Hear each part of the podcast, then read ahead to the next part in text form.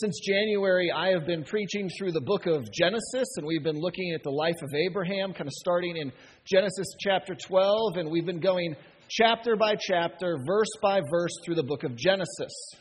And when you go chapter by chapter, verse by verse through the Bible, you sometimes come to rough chapters, and you don't have an excuse to avoid them or ignore them.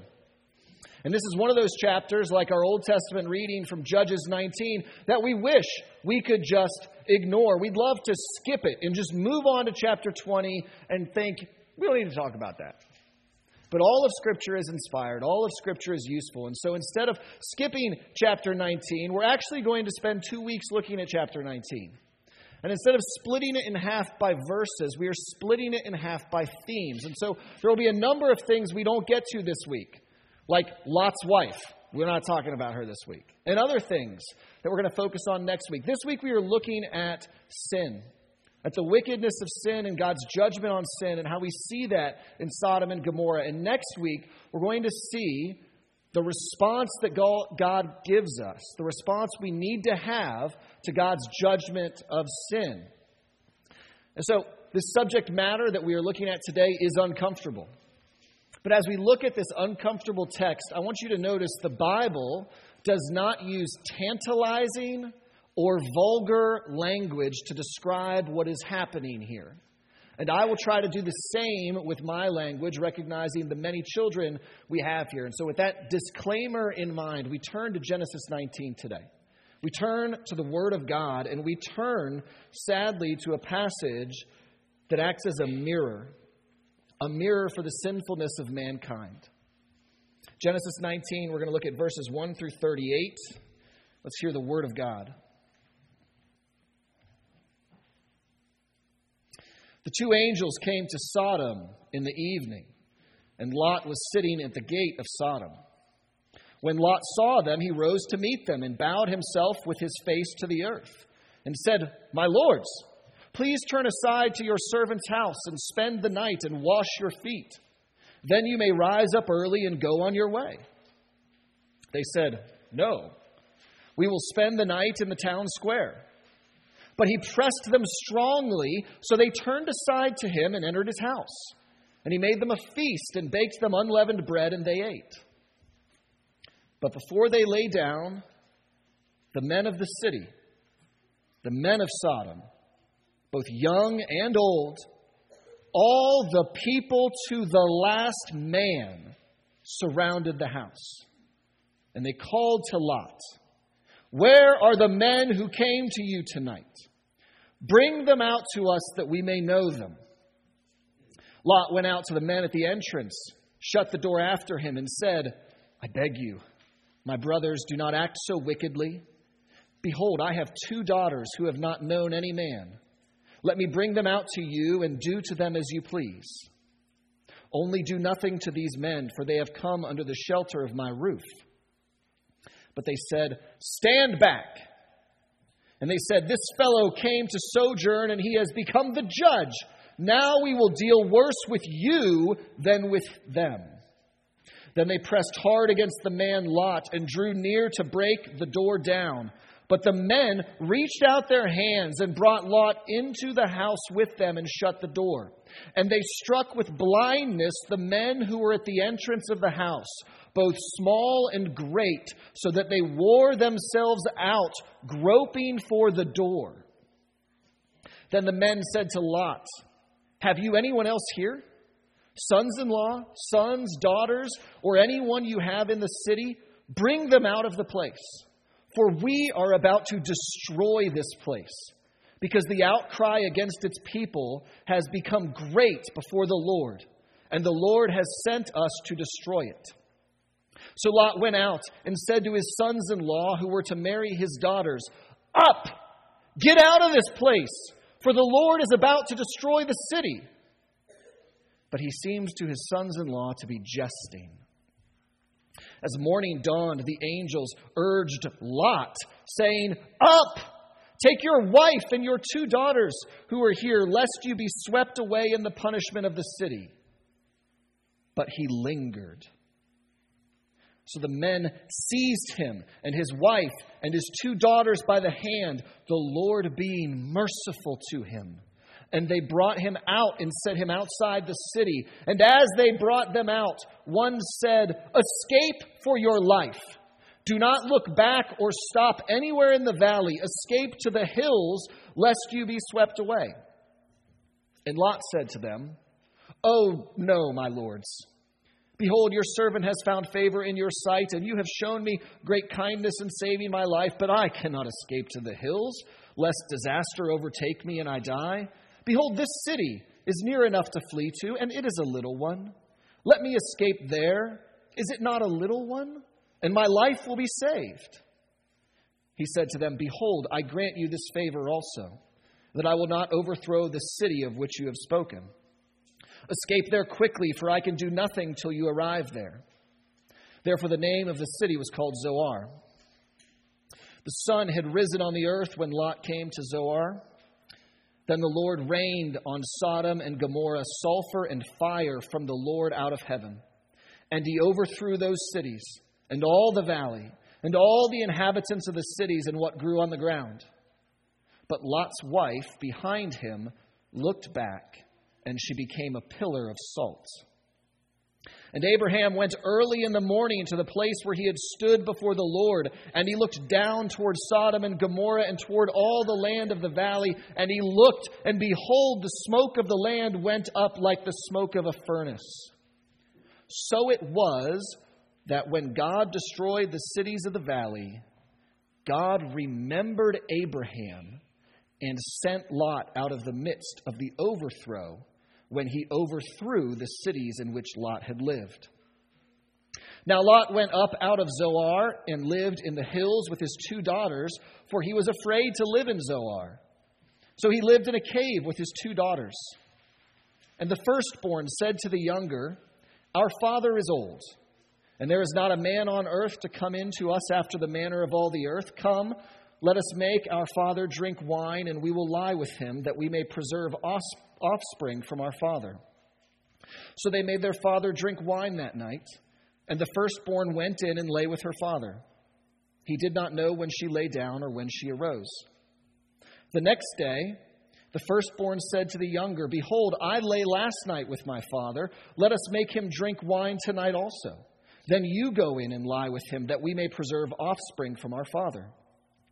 So they made their father drink wine that night also, and the younger arose and lay with him, and he did not know when she lay down or when she arose. Thus both the daughters of Lot became pregnant by their father. The firstborn bore a son and called his name Moab. He is the father of the Moabites to this day.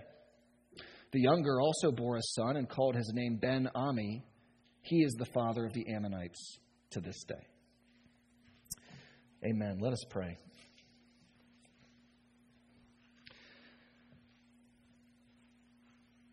Lord, there are many times we love the Bible, but there are also times we don't like the Bible. There are times when we hear your word and we hear your truth and we hear what it says, and it makes us uncomfortable. It grosses us out. When we have to look at wickedness, oh God, in such severity, it can be hard to look. And yet, Lord, you have given us this word and preserved it throughout the ages that we might hear your truth. And so, God, help me to faithfully and to clearly proclaim your word. Holy Spirit, work through me in spite of my weakness and sin to faithfully expound and apply this text, and give us ears to hear, O God. Give us ears to persevere through the awkwardness and to hear, and may you open our hearts and minds so that your Spirit, O God, will work through the power of your word to transform us, that we would accept your word and believe your truth and so live for you. In Jesus' name, amen.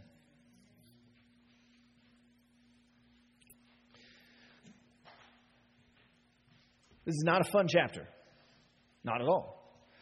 And really the big question we are looking at today, I feel like we got a really good answer. The big question is, why must God judge sin?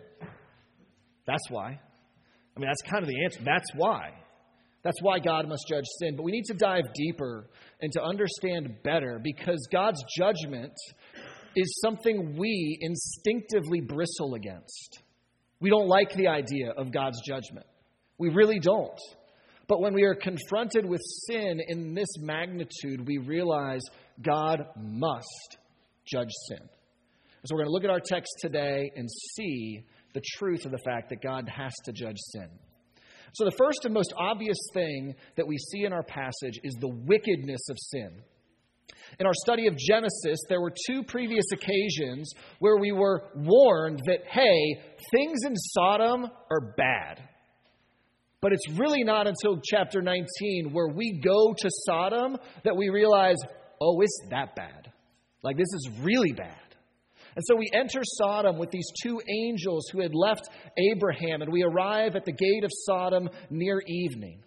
Now remember that these angels, these two angels that are sometimes called men, sometimes called angels, they had the appearance of men on this occasion. So it wasn't obvious that, like, oh, angels are here. No, they looked like any other men. But nonetheless, Lot shows them respect and bows down to them.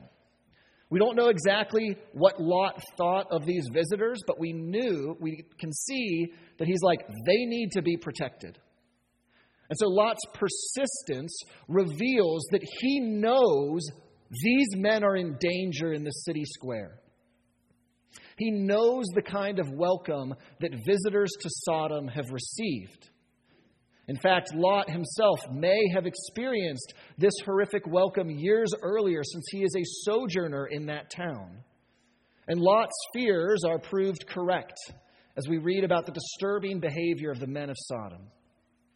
And what we see in the men of Sodom in this chapter is the very worst of sin.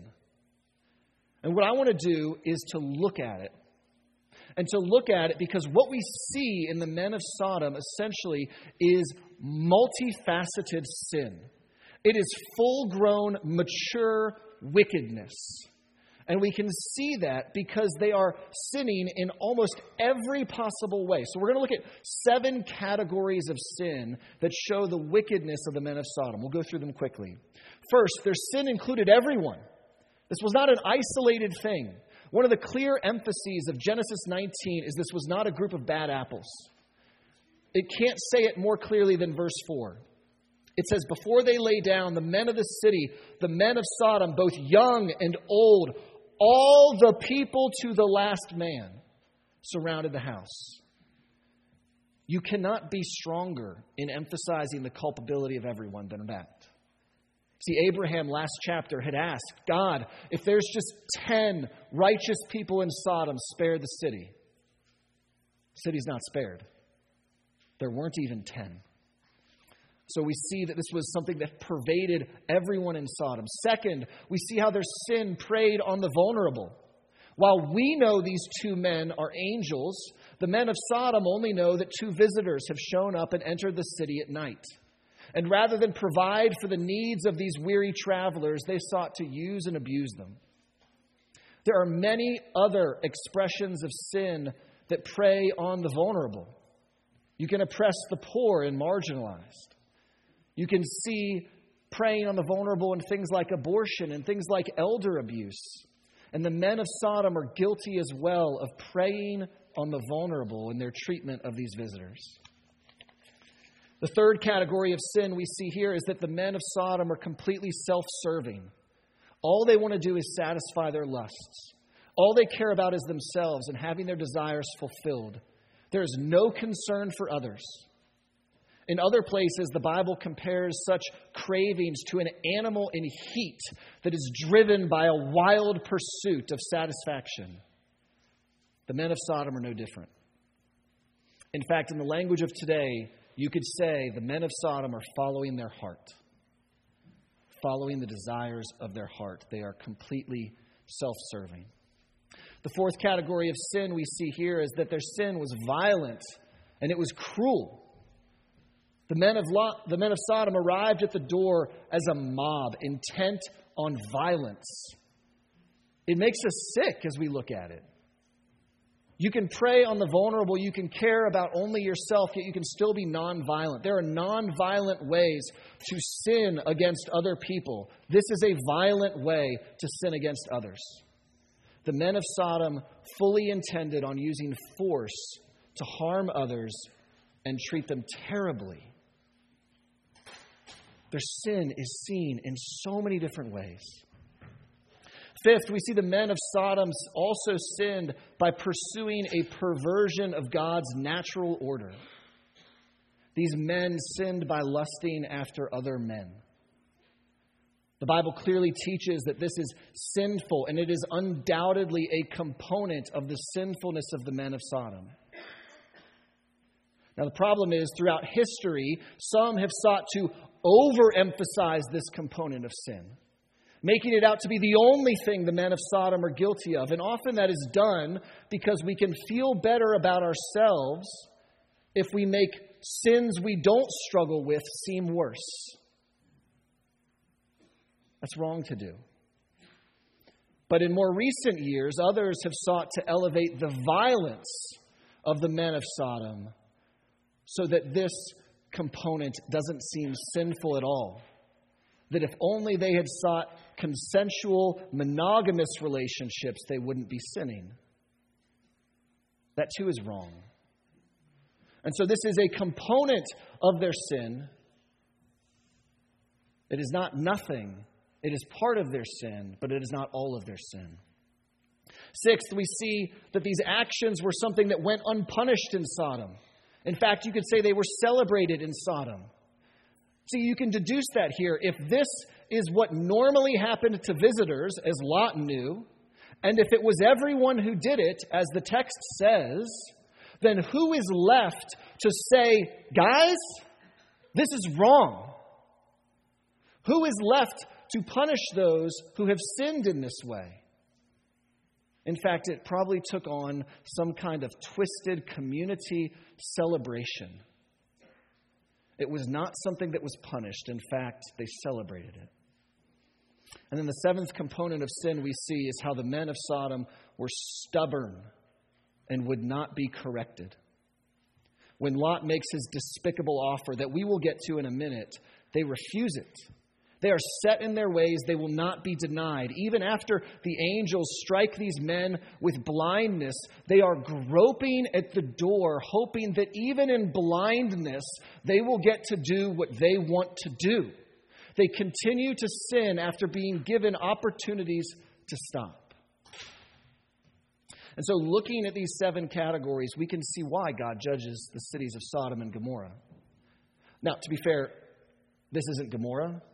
The implication is Gomorrah is just like this. So, but this is sin at its worst. It is sin at its absolute worst. It is matured wickedness. It is a plague and infection that has gotten into the city and all of its residents and completely spread and grown.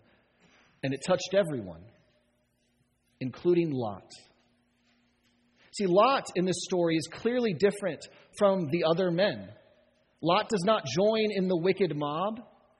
He invited visitors into his home. He wanted to protect them, but sin has still tainted Lot. When the mob arrives at his doors, we have to give Lot some credit here. He's in a very difficult situation. The mob could overpower him and break down the doors of his house and get to him. Lot probably did not have some safe room in his house. He did not have some escape tunnel or anything like that. He's stuck. But in his position of stuckness, Lot does what is unthinkable to us. He offers the mob his virgin daughters. And it freaks us out. You read this in our Old Testament reading, and you just are like, this can't be right. Who accidentally wrote this? We want to cling to the idea that, isn't Lot the good guy in our story? He can't do this. And so we try to justify Lot's actions. We try to make sense. Lot, what are you doing? And perhaps the best possible explanation that we can come to is that Lot is just like reverse psychologizing here. And like, I know they're not going to accept my offer, and this is going to buy me some time. That's a pretty flimsy excuse. It's the best we can possibly make Lot look, because we can't make sense of Lot's actions. We can't make this bad decision a good one. He's in a bad situation and he made a bad choice.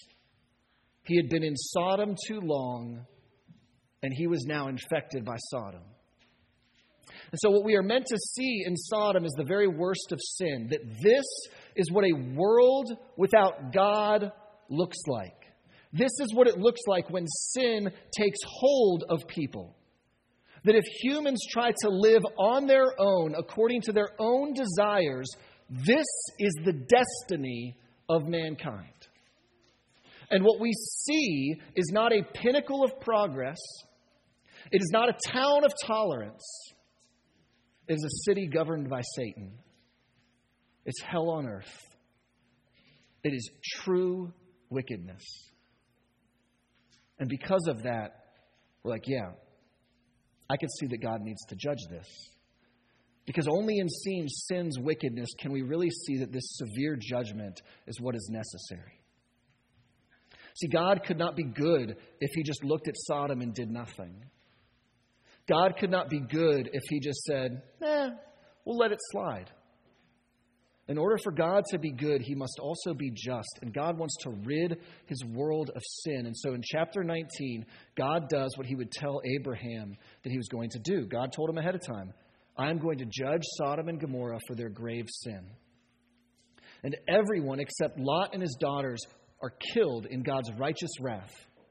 Everyone associated with Sodom is put to death as an act of God's just judgment. And it is a total judgment.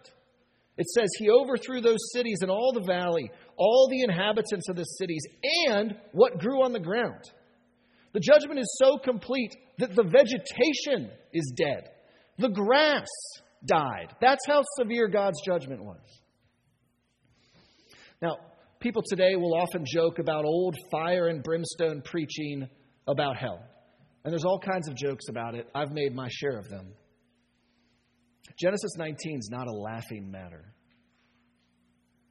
Fire and sulfur rain down on this city and kill all the inhabitants. This is no accident.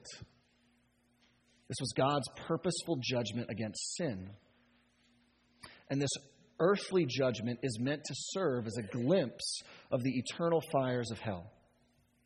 Our New Testament reading from Jude mentioned how the fiery judgment of Sodom is an example for us of the eternal fires of hell. It's a foretaste of what awaits the wicked after death. You see, the punishment that sin deserves is not just an earthly judgment and death in this life. It is a second spiritual death of suffering in hell. And it's like, man, that's harsh. That sounds really severe. I get that. I've felt that way. Parts of me still feel that way. Because we often react to hell in one of two ways. Some of us, we simply dislike the idea and we never go beyond that. We think, I don't like the idea of hell. I don't want to believe that. And so we don't. End of story. And the other way we can respond to hell is we actually want to object. That doesn't seem fair. That seems torment for eternity seems way too severe for even the worst people in the world, right? But God is the judge. And God is not taking suggestions from sinners like us. I don't know of any judge in our world today that before making his verdict polls the people in prison and says, what do you think I should do? God judges justly. You see, we want our human judges to be good, moral people. Well, God is better than any human judge. And this is what he has decided. We may not like it. We may feel it is unfair. But God says it is good. It is just. That sin deserves this kind of punishment. And really, I think we all know that we need some kind of punishment after death. Because there are some who are wicked who seem to get away with punishment. You can think about historical examples of guys like Adolf Hitler who commit suicide before he can be held accountable for his crimes. More recent examples of people who do some kind of mass shooting and then also take their own lives so they don't have to suffer. You can think about those who sin, but their sin is not discovered until after they die a natural death. And you can ask, where's the justice? Well, God makes sure it is there after death. And God will judge severely because sin is so severe it needs a severe judgment. He wants to get rid of sin on earth. And we see it's hard to get rid of sin on earth. Because just when you think the story of Sodom and Lot is going to be over, you enter the cave with Lot and his daughters. And when you get to verses 30 through 38, I don't know about you, but I certainly am thinking, why is this here? Did we have to include this awful ending? Couldn't we have just stopped with Lot and his daughters escaping? Why does it have to get worse? Haven't we had enough of sin? And that's how this chapter should make us feel. That we're we're finally at the end. No! And there's more. Because sin's hard to get rid of. Think about the story of Noah's Ark. God said the world is so wicked that I'm going to wash all of the sin away in a worldwide flood. I'll save Noah, who's righteous, and his family, those 8 people, and I'm going to preserve them. And so the ark, they survive, and God's judgment happens, and they get out of the boat, and there's cute animals, and there's rainbows, and everything is literally rainbows, And then very next story is Noah sins, and his son sins against him. See, God cleansed the world of sin, but sin stowed away on the ark. And the ending of chapter 19 should remind us not to feel better than the people of Sodom because sin has stowed away in our hearts as well. It can be so easy to read this chapter and think we are different from the people consumed in sulfur and fire. It is so tempting to think, I would never be in that mob. But while the people of Sodom may have sinned in a way that's more brazen than your sin, you are still guilty of sin. And while the people of sin may sin at greater degrees and greater speeds, greater intensity than you, our hearts are on the same trajectory. Our Old Testament reading from Judges 19 teaches us this. Israel would have always thought they are better than Sodom and Gomorrah. We've never done anything that bad. But they were wrong. Only 600 or so years later, Israel had its own Sodom moment in Gibeah. They revealed they were capable of the same kinds of sin. And the story of Lot and his daughters in the cave reminds us that even if God wiped out every person that you thought was truly wicked, the world would still be plagued with sin. Even if God wiped out those people who sin in that way, sin would still remain. Even if God struck down every single person who is not in church on a regular basis, the world would still have plenty of sin to go around. Sin is bad, not just because of what it does, but because of how hard it is to get rid of. And so God must judge sin because it's like a stubborn weed that roots deep in our hearts that doesn't ever seem to go away. It keeps coming back. I know we have a hillside over behind our house that I swear we've killed all of those weeds 3 times. And they're back. Again. Stronger. Fiercer. That's sin in our hearts too. Because sin corrupts and pervades us. It corrupts our thoughts. It poisons our attitudes. It twists our desires. And the trajectory of sin sets our hearts in the direction of Sodom. And God shows that Sodom must be judged with eternal fire. And so we're left what do I do? How do I avoid this fire? How do I escape? Well, how does Lot escape? Verse 29 tells us. God remembered Abraham and sent Lot out of the midst of the overthrow. Lot was pulled to safety because of God's promise to another. Lot was saved because of Abraham. Lot was not saved because he was better than the men of Sodom, but because he had a relationship with someone else. And that is our only hope of escaping God's judgment for sin as well. But our hope's not in Abraham. It's in one of his long descendants, Jesus. Because Jesus knew that sin had to be judged. God couldn't just save sinful people and just ignore their sin, just let our sin slide, because that's not just, and God is just. And so Jesus, who never sinned, who was free from sin's corruption, willingly submitted himself to God's judgment. He took upon himself the punishment for our sin so that the Father's justice would be satisfied, and now we can be forgiven. But forgiveness is not enough. Sin still remains in us. Our hearts still have that default setting where we want to go to Sodom, that we need more help than just forgiving our sin. And so when Jesus saves us, he sends the Holy Spirit to us, who breathes new life into our sinful hearts so the weeds of sin start to wither. And like the angels who took Lot by the hand and pulled him to safety, so the Holy Spirit pulls us away from sin and onto a new trajectory towards a better city than the city of Sodom. That city may seem small now, when the world around us can seem so wicked, but that city is an eternal kingdom under the just rule of our holy and merciful God. And by God's sanctifying grace, our lives can reflect that kingdom. And we can pray for our church to resemble that kingdom until we enjoy that kingdom in its total fullness. Let us pray.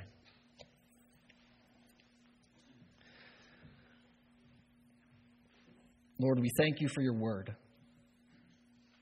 Sin's a hard topic. Total wickedness is worse. And it is hard to hear. And yet you warn us of your judgment out of your love. You warn us so that we might turn from sin and turn towards you. And you don't simply warn us, but by your Spirit working through your word, you take us by the hand and pull us out of sin. And I pray, oh God, that you would work in our hearts and so draw us to you. Deaden our desires for sin and help us hunger for you, O God. And so save us. Help us to be shining lights that would point others to salvation as well. In Jesus' name, amen.